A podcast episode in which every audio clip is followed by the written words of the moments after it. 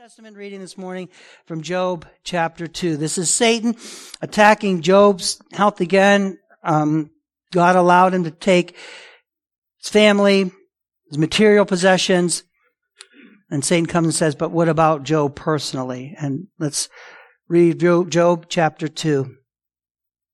Again, there was a day when the sons of God came to present themselves before the Lord, and Satan also came among them to present himself before the Lord. And the Lord said to Satan, From where have you come? Satan answered the Lord and said, From going to and fro on the earth, and from walking on it up and down. It's like Peter. He prowls like a lion, huh? And the Lord said to Satan, Have you considered my servant Job, that there's none like him on the earth? a blameless and upright man who fears God and turns away from evil? And he still holds fast his integrity, although you incited me against him to destroy him without reason. Then Satan answered the Lord and said, Skin for skin. All that a man has he will give for his life. But stretch out your hand and touch his bone and flesh, and he will curse you to your face. And the Lord said to Satan, Behold, he's yours. He's in your hand. Only spare his life. So Satan went out from the presence of the Lord and struck Job with lonesome sores, loathsome sores from the, from the sole of his foot to the crown of his head. And he took a piece of broken pottery with which to scrape himself while he sat in the ashes. Then his wife said to him, Do you still hold fast to your integrity? Curse God and die. But he said to her, you speak as one of the foolish women would speak. Shall we receive only good from God? And shall we not receive evil? In all this, Job did not sin with his lips. Now, when Job's three friends heard of all the evil that had come upon him, they came each from his own place. Eliphaz, the Temanite, Bildad, the Shuhite, and Zophar, the Naamathite. And they made an appointment together to come and show him sympathy and comfort him. And when they saw him from a distance, they did not recognize him. And they raised their voices and they wept. And they tore their robes and sprinkled dust on their heads towards heaven. And they sat with him on the ground seven days and seven nights, and no one spoke a word to him, for they saw that his suffering was very great. Now to Romans, chapter 12, Romans 12. Verses 14 through uh, 21.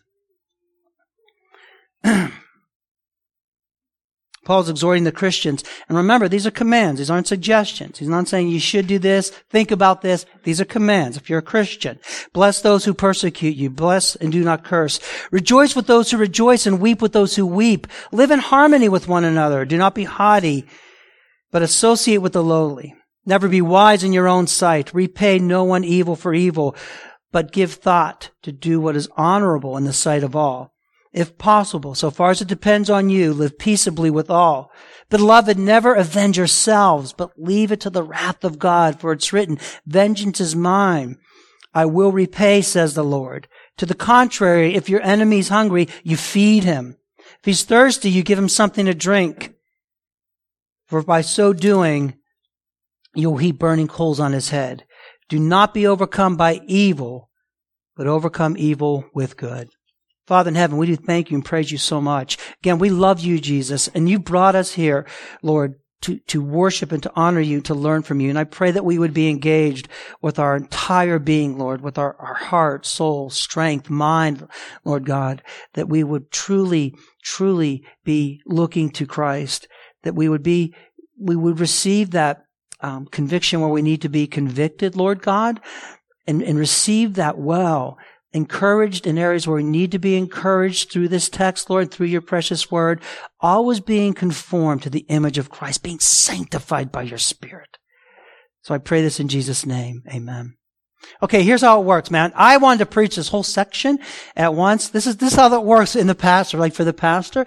You could plan all you want. You could say, I'm going to do this, this, and this the best laid plans, right? And it happens all the time. So what I read to you is what I wanted to preach, but it wasn't just, it just wasn't going to happen. There was just too much that I had to say about something else. So then I was going to look at, um, just verse 15 and 16. Rejoice with those who rejoice, weep with those who weep. Live in harmony with those, with one another. Do not be haughty, but associate with the lowly. Never be wise in your own sight. I was going to preach that. I'm going to make that fit. And then next week go back and preach that section that has a lot of continuity to it about how we treat our enemies and so forth.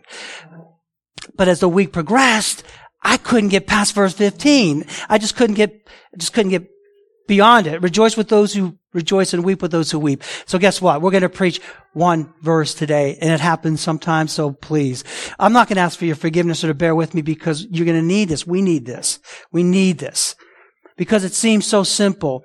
And we want to grow. If you're a you want to grow and mature in Jesus Christ, don't you? We all want to grow and it's a continual thing. It's ongoing. It's our sanctification.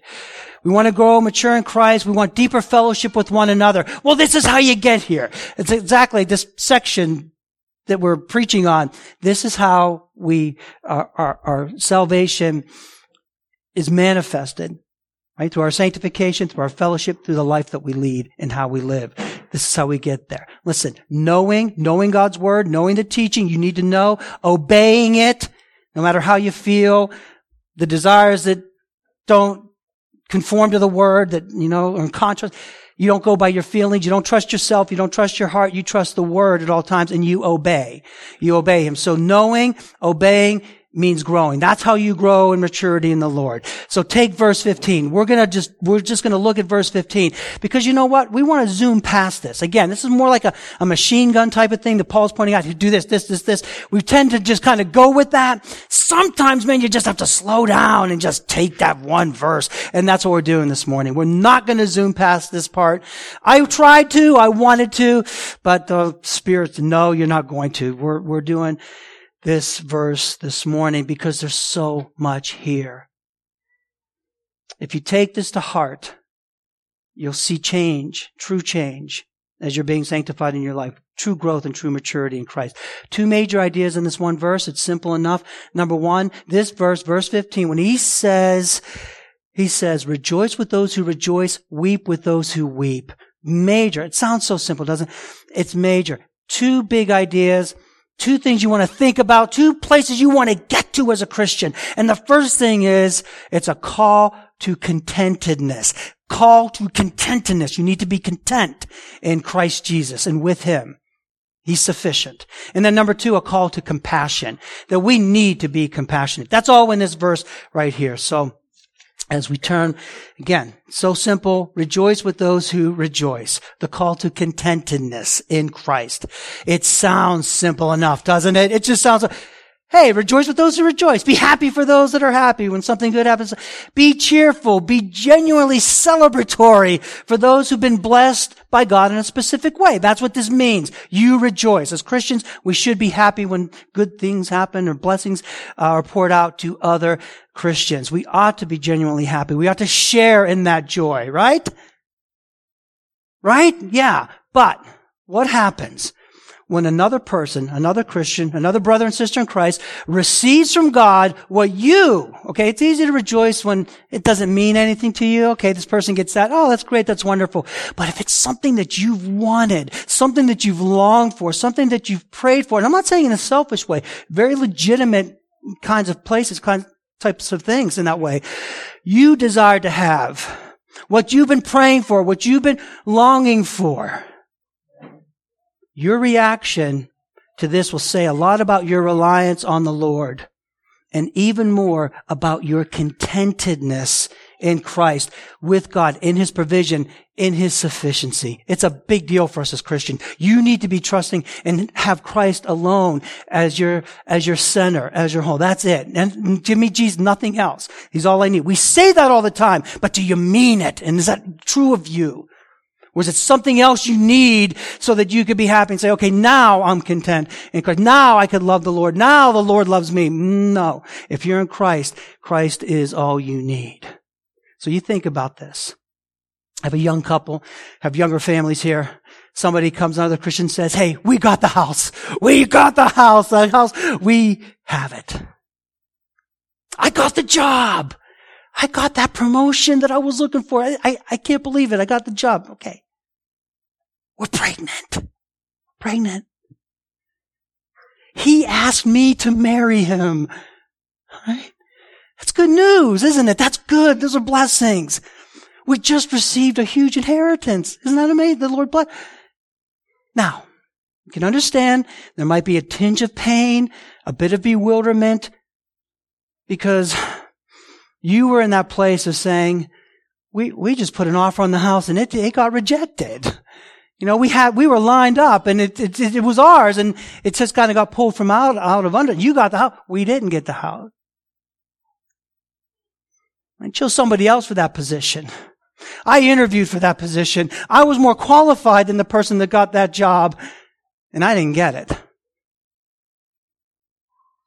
We've been trying to conceive for years.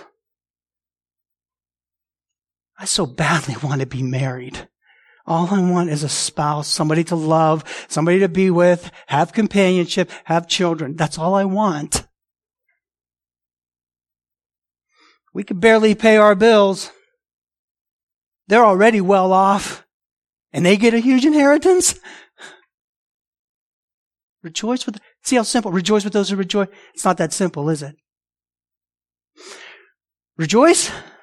Sure, that's great for them. I'm happy for them. But what about me?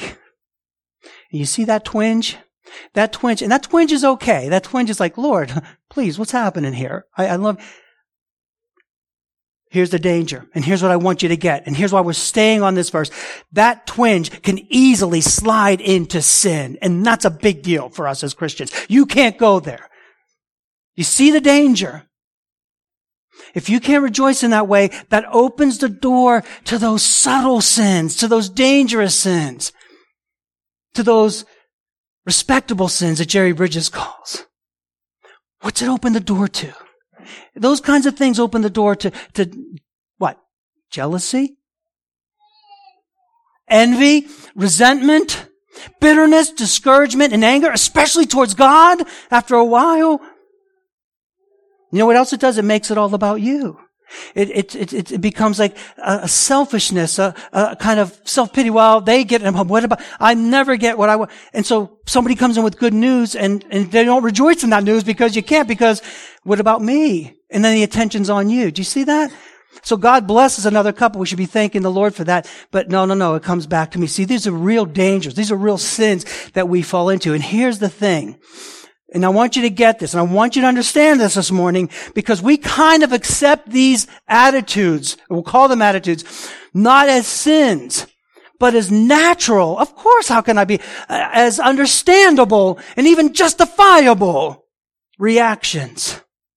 Well, how would you feel if you didn't get that? You know, you don't know how I feel about this situation. They're not just attitudes if we let them go, they're actually sins. Do you hear me? They're actually sins that need to be repented of. You're a new creation in Jesus Christ. And if you feel that all the time, and especially in a specific area, whatever that area where you're struggling in, and it comes before you, and the Lord blesses somebody else, and not you at that particular time, at least not the way you think you should be blessed by Him, and you can't rejoice in that, then you're not just feeling bad and all about, that is sin, and that needs to be repented of. Paul says it as part of our new creation, Ephesians 4.31. We can have many, many scriptures for this. But Paul says, as Christians, you let all bitterness and wrath and anger and clamor and slander be put away from you along with all malice. That's not who you are anymore in Jesus Christ.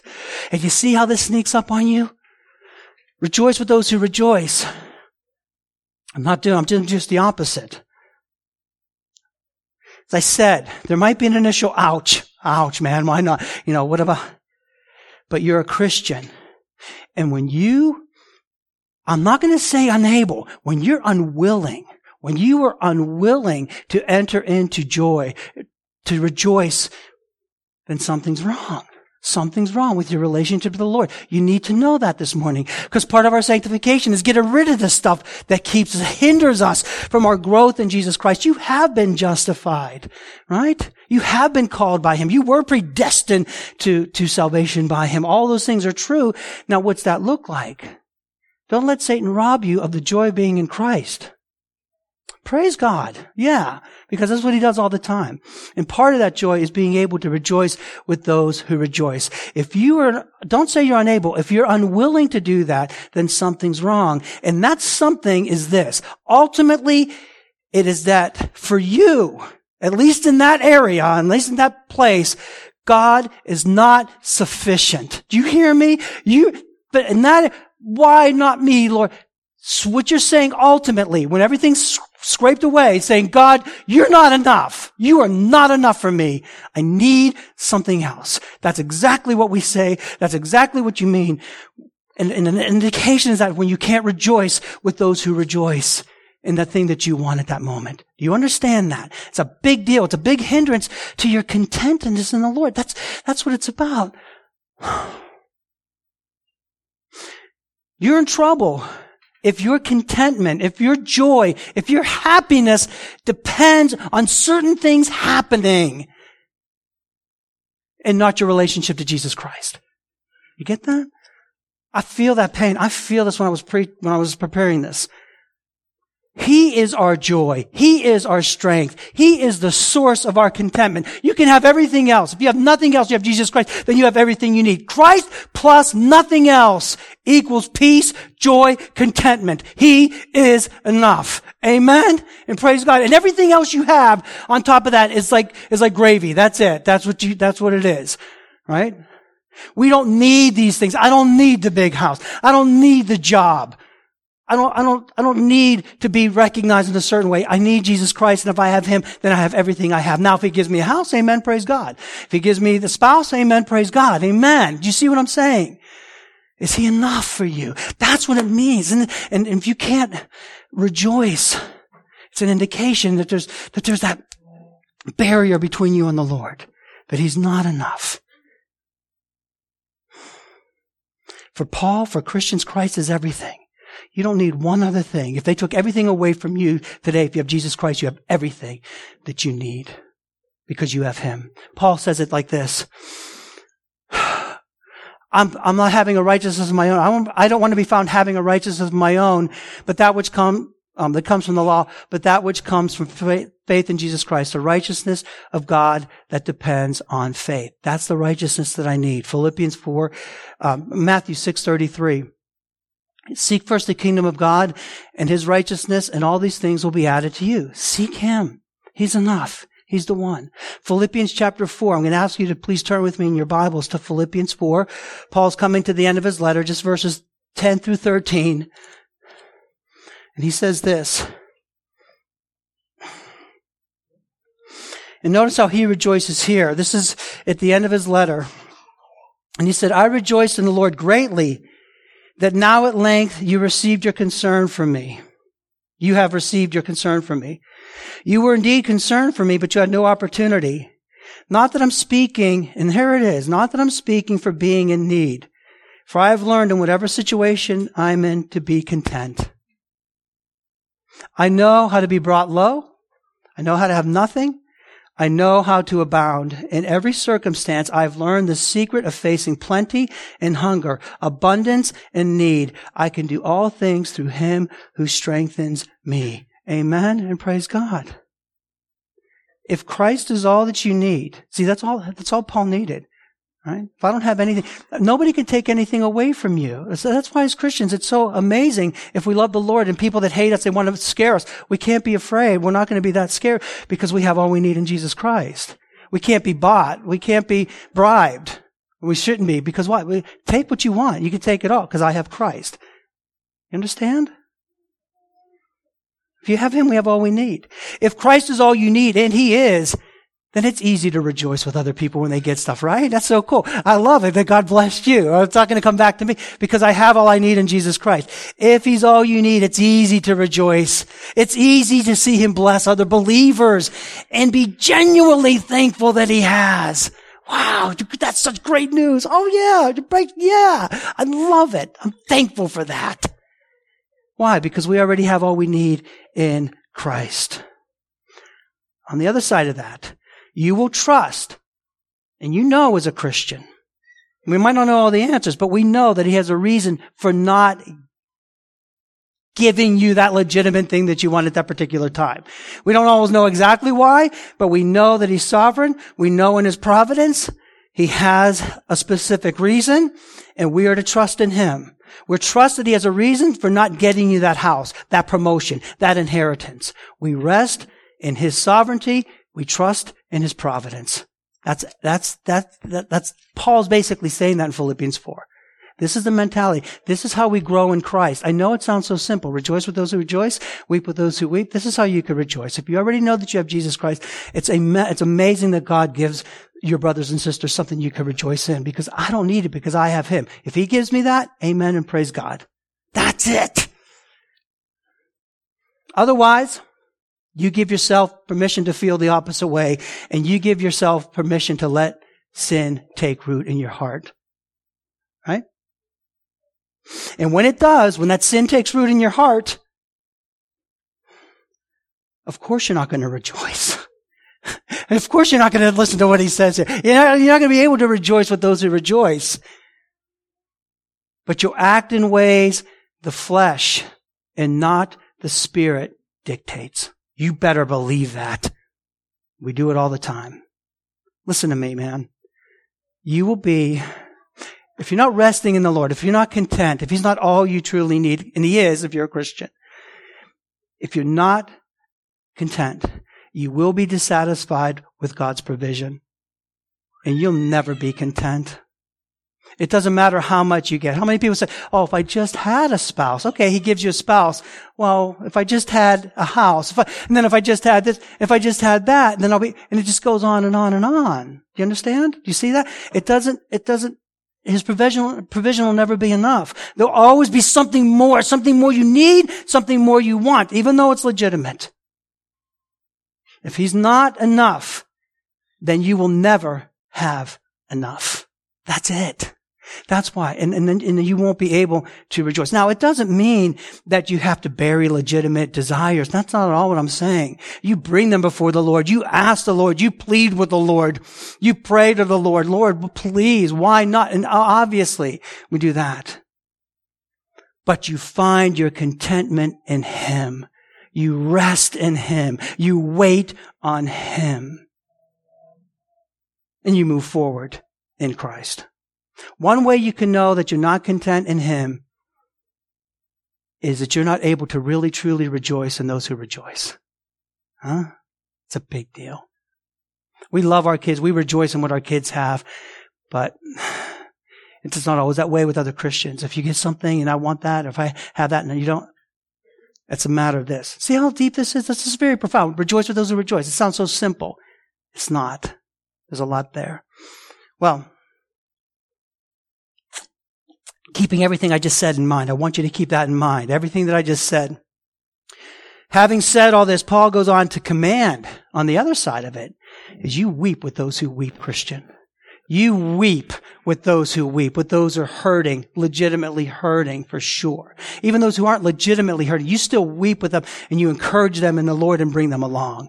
So Paul says, rejoice with those who rejoice, weep with those who weep. You know what that is? It's a call to compassion. And far too many of us, we're not compassionate as Christ is compassionate with us.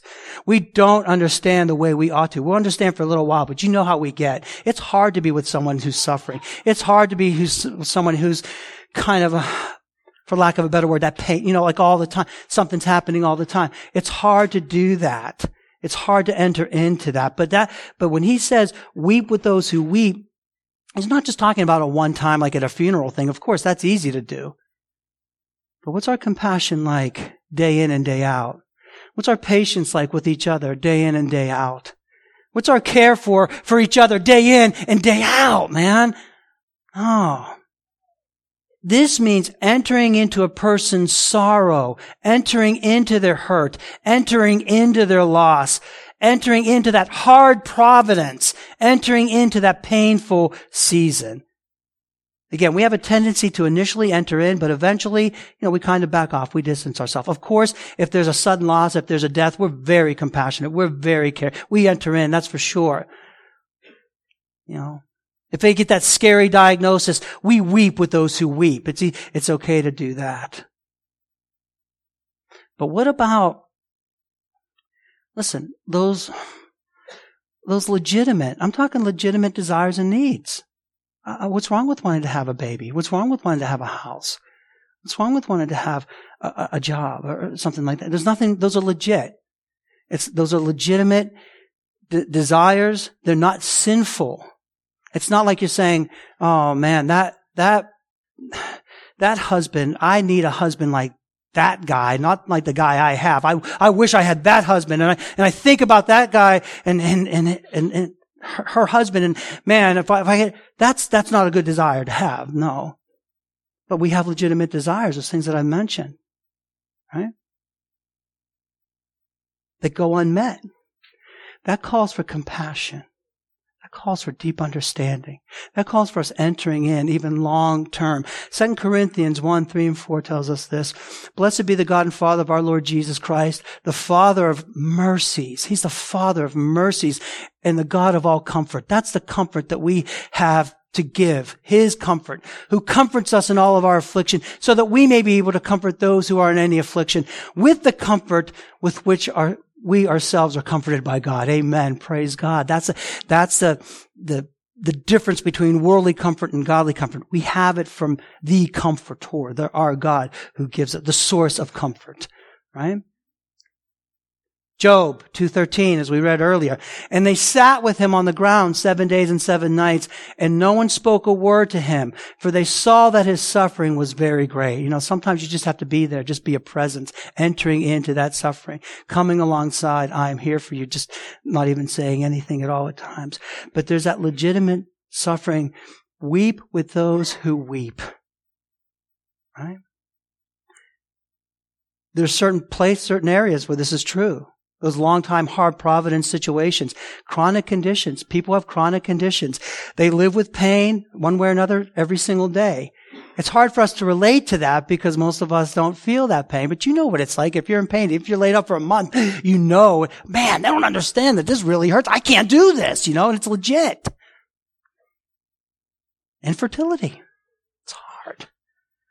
Lord, why? We're we're having trouble here severe depression. You know, we're not into the medical model and the psychology, you know, but there is severe depression. You're on your meds, you're off your meds, not, and they're just people, and you know them in your life. They're just, they just can't function. It's hard. To weep with those who weep is to show genuine compassion, show genuine care, genuine patience, genuine understanding, and genuine encouragement that comes from the Lord. The dangers of this. And here's where you fall into sin. We fall into sin is what I call conditional compassion. Conditional compassion. That's what Job's friends were like. Remember Job's friends? Initially they came, they were quiet, they were there, they were a presence, but eventually what did they do? They started to like accuse Job. Job, you're, and he was a right, he was totally in the right. This wasn't something, he wasn't in sin, he didn't bring it on himself. He was a righteous man. And yet what's the tendency for us? After a little while, it's like, all right now, come on, it's, it's time to get what? You know, you lose patience with people like that. We gotta be careful about that. Because we're called, and that's a sin. Because we need to be patient with one another. In those legitimate ways. And then what happens after that, not only do you lose patience, is you become resentful. Don't tell me that you don't. Man, that person's always like that. Oh, just, you know, I don't want to be around that person. That's we long suffering, man. Compassionate, entering into. Now, hear this. Here's here's the caveat that I give to this. I want you to hear this. There is a fine line. This is a big deal. There's a fine line between compassion, understanding, and encouragement on the one hand, and then on the other hand, kind of indulging a person or allowing them to slip into some of those sinful attitudes that we talked about earlier. Do you know what I mean? That's a fine line there because you don't want to be encouraging somebody where they're drifting off into sin and you're just saying, well, that's okay because of the situation. We don't want to do that. So it takes discernment. It really does. And it takes a lot of wisdom in those situations. But we do not want to slip into sin by losing patience, by becoming resentful, by stop caring for that person, by adding to their pain that's already there. Do you understand that? That's a big, big deal. We need to weep with those who weep. That's what he's saying here. We have a dear sister in the Lord. And she loves the Lord. She loves him deeply, deeply, deeply. Her faithfulness has been on through the years. She's a selfless person. She's a valuable member of the kingdom of Christ. I'm telling you this. You'd love her if you knew her. As a matter of fact, the Griffos go to her for prayer. I'm a pastor. Luke's an elder. But when somebody in my family needs prayer, we call this person. Mom, call her so she'll pray for us. Well, she has chronic condition and dealing with pain in different ways. And over the, the last 20 years, I've seen it, the last 20 years, how people will come in and they'll weep for a moment. But then after a while, it's, really? After a while, it's, come on, get your eyes off of yourself and start doing. Something. You're being dramatic. You're going too far. It would be one thing if that was true, but it's not true. They forgot to weep. And instead, when you forget to weep, then you're going to lose that compassion. Do you understand that? It's a fine line. Always err on the side of compassion. Always err on the side of grace. Always err on the side of mercy. Again, we don't indulge in sin, and there's times when you need to confront and bring it up. Say, wait, you know, go back to the first part of the message. But don't forget to weep. Because when we do that, you know what happens? You leave that person alone in their pain, in their suffering, and in their hurt. And you're not that compassion that God gave us to be. You're not that comfort that God gave you to be. You're not that care that God meant us to be. And you will find yourself resentful, frustrated, angry, hurting brothers and sisters in Christ because you think that they need to be over this. Because you think that enough's enough. Weep with those who weep. Be able to do that. Come on, you need to trust more in Christ. Come on, you need more faith. You need the love of Christ. You need encouraging words. You need us to enter in. And in that, there might be a time for gentle rebuke, confrontation. That's okay but they need that love. Weep with those who weep. It's too easy, again, just to zoom past it. That's, you see why I preach this? It's too easy to pass it by and just okay, rejoice with those who rejoice, weep with those who weep. And it means, and no, no, no. The implications are so very, very profound because it says so much about your walk with the Lord Jesus Christ. It says so much about your walk with your Savior. It says so much about you.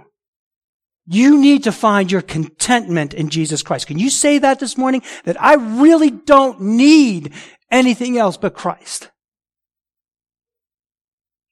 to be content.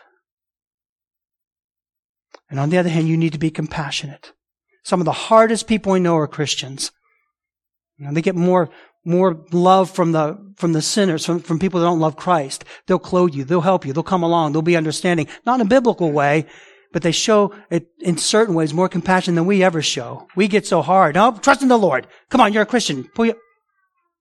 Be careful about that, man. Be careful.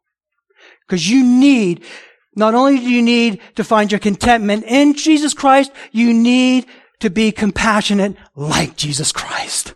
Like him, man, and how he loved and how he cared. And he knew where, and he knew what they needed at the time. And he gave that to them. That, amen. Amen. Now, putting these two together, rejoice with those who rejoice, weep with those who weep, leads to maturity in, in, in your relationship to Jesus Christ, and it leads to depth in your relationship with brothers and sisters in Christ. Because then you could really be happy for people on the one hand, and then you could really be understanding and caring on the other hand. And that's what all of us need.